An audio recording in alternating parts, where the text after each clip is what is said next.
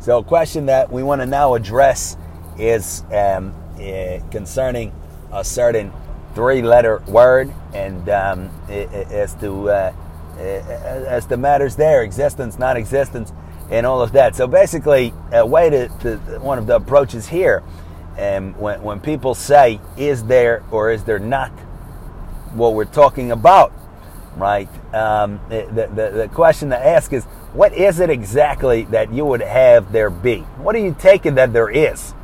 All right? And a person who says, yeah, I don't believe, quote unquote, in certain things, right? And so we say, what do you believe in? What is there? Well, there's the world, right? There's the world, there's the universe, stars, all that stuff. So it's okay. So we remember that words are not realities. So just because we say a given word, it doesn't mean that there's a corresponding reality. For example, just because we say that there's it doesn't mean automatically there's that something that word stands for. So consequently, we have to ask, what is it then that you take to be the world? So, well, the earth, right? I mean, the clouds, the roads, the trees, and all this. Okay, so now you say what you think the world is. It's the continents, right? It's the things we see on the globe. So we have to examine how something exists. So how does something exist? So let's take something such as a rock. It seems very worldly. Let's take a rock. How does a rock exist? So rock, well, first of all, we have a word, R-O-C-K. In a different language, it's a different word. It's a different sound. We may not recognize it. So the sound is not the thing what is designated by the sound. So what is designated by the sound? What is there to it? First of all, let's presume that the person has all the senses intact, just for convenience's sake. So we have a sight, meaning we have a visual variation in our visual field that we would point to and we say, that's a rock. But is that a rock? So let's see. So if we go to a museum, let's say maybe a modern art museum, and we see what we call a rock, and we reach out our hand toward it, and our hand goes through it, all right? Is it a rock? No, it's a hologram. So it's a hologram of a rock. So what we see is not the rock.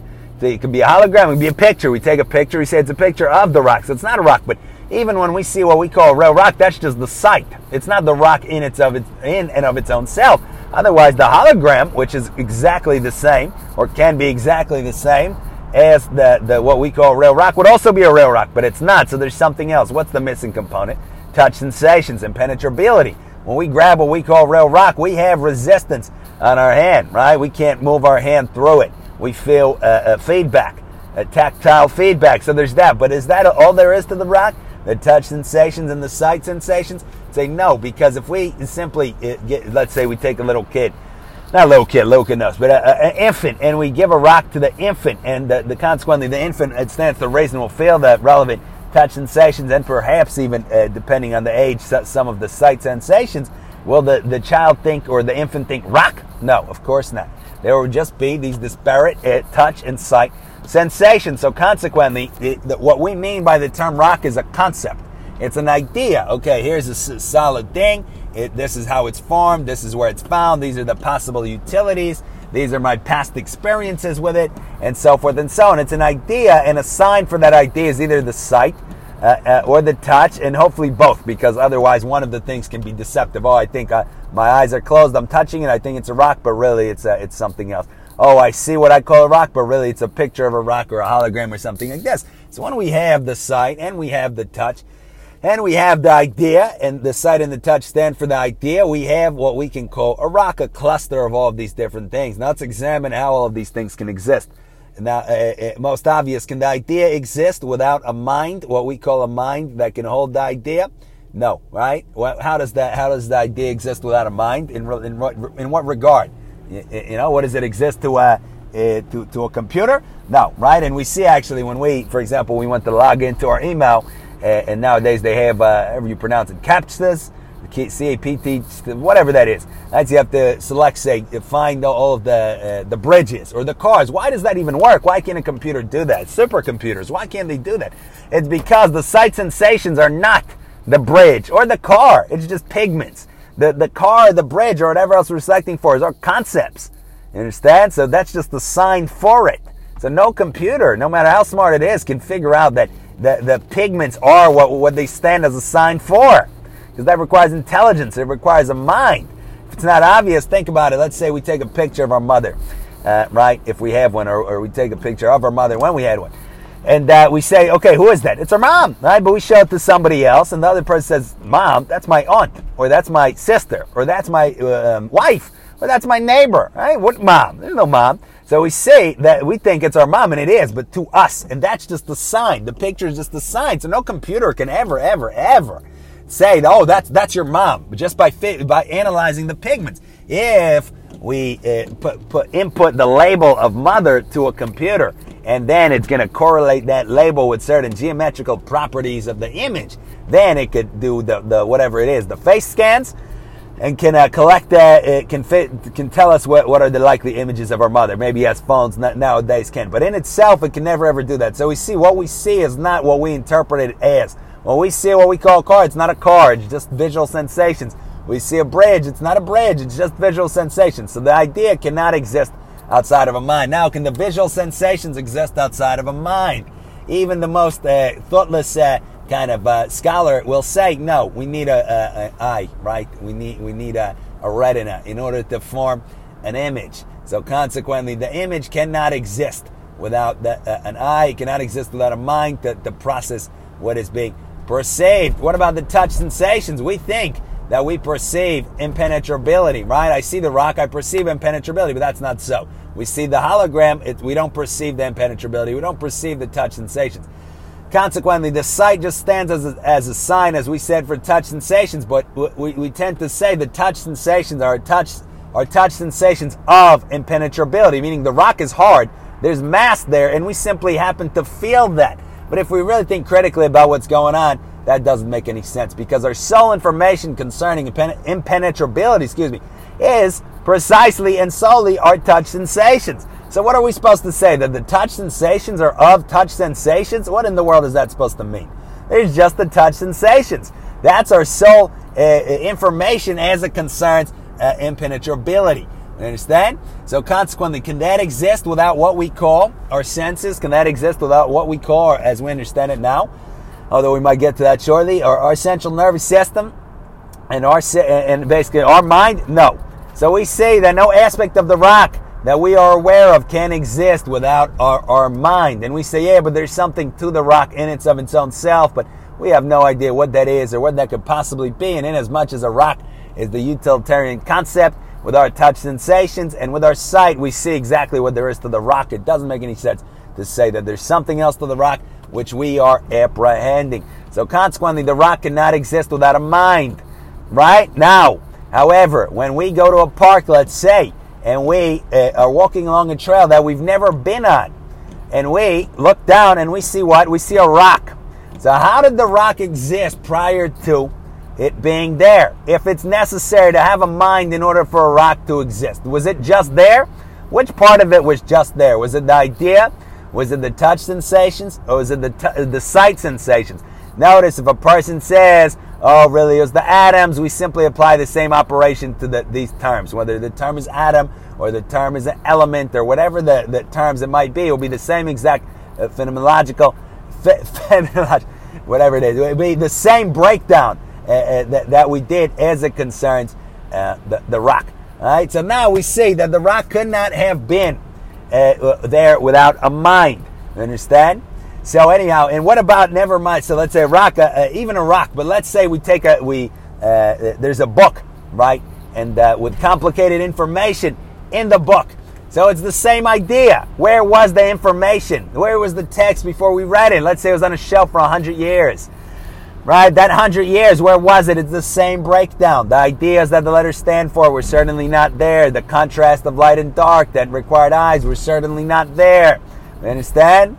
The touch sensations for the pages were certainly not there. So we cannot say that that was there, that it was just there. So what then accounts for the fact that it is there? Or that we dig up a coin in the desert that was hidden, that was from an empire from thousands of years ago. You understand? What accounts for that? It must be that all of that information that was realized and that was extended in our experience at the right time and in the right moment, that it was in a mind. That it was in a mind, correct? That it wasn't simply, quote unquote, just there. So when a person says, going back to the original question, What do you believe in? I believe in the world. Well, I believe in the stars and the earth and, the elements and the atoms. So we see, right, that it's not even wrong. It's a thoughtless statement. What is it that the person believes in? In some of our sight sensations, in some of our touch sensations, in some of our ideas that they exist independent of a mind, we can't make such a claim. So now we can go a little deeper. First of all, when we say that we need our central nervous system, and we say that we need our eyes in order to perceive sights, our central nervous system to perceive touch sensations, and our brain in order to perceive ideas, we, of course, would have to go through the same exact operation that we did as it concerns the rock and as it concerns anything else, as it concerns our senses, as it concerns the central nervous system, as it concerns the eyes, as it concerns the brain. So consequently, we cannot say that any of that exists just quote-unquote by itself, no more than we can say that that a stone exists by itself. So consequently, the cause of our touch sensations cannot be quote-unquote our central nervous system. The cause of what we see cannot be our quote-unquote eyes. The cause of our cognition cannot be our quote-unquote brain. Consequently, it's all conceived just as the rock in what we would call a mind. You understand? So consequently, what does that make us? All right, how do we then think about us? So let's take another example. Let's say that we forget something. We meet a person, we forget the name, correct? Let's say we haven't seen a person for 10 years. All of a sudden we see them, what's this person's name? And all of a sudden the person's name comes to mind and additional information about the person. Where was this information for the 10 years? Now we're saying the brain, but as we understood, the brain cannot be referenced as a cause for any of our experience, because we compose the notion of our brain out of our experience. So where was the information? It can only have been in a mind. It can only have been in a mind, and yet we were not aware of it. So what mind was it in? Was it in our mind? You understand? So what we would then say, to not kind of spell things out too much, what we would say is that what we take to be ourself, we are modes of a mind that is larger than what we experience it as. Let's say the very least larger, right? Not larger like 10 feet is larger than 5 feet, just to use that metaphor as a word. It's larger, right? So we say that our entire sense of what we are, our body, our mind, our memories, it's all conceived according to some principle of individuality in a mysterious way, but it's conceived by a mind, by what we would call an absolute mind. So what is there really? All right? Is there the brain? Is there the touch sensations? No. There's the absolute mind. And what we take to be the world, we have to break down specifically depending on what is in question. It's a question of our experience. So anyhow, when a person says, I don't believe in anything transcending appearances, I just believe in the appearances, it's not even wrong. It's just a completely thoughtless, foolish statement. And yet it's possible to make to some extent, because amazingly, the entire world of appearances is self-contained, meaning we are able to reference at least formally the brain as accounting for the mind, and the nervous system as accounting for touch sensations, and the atoms as accounting for certain physical properties, and so forth and so on. We're able to create a world picture that is self-referential and self-insulated, and consequently on the surface account for all phenomena and all appearances. But conceptually speaking, if we actually think and turn on our noggins, we cannot account for any appearances by simply referencing other appearances. They're all to be thought about on the same epistemological footing, meaning on the same footing of knowledge. So one thing cannot explain another. So anyhow, that's a way to think about these questions. So as it concerns what that means for us, we would say that we have to connect with reality. All right? We cannot simply connect with appearances. Okay, here's the real reality is, again, the real reality is the street corner. The real reality is the cement. The real reality is my house.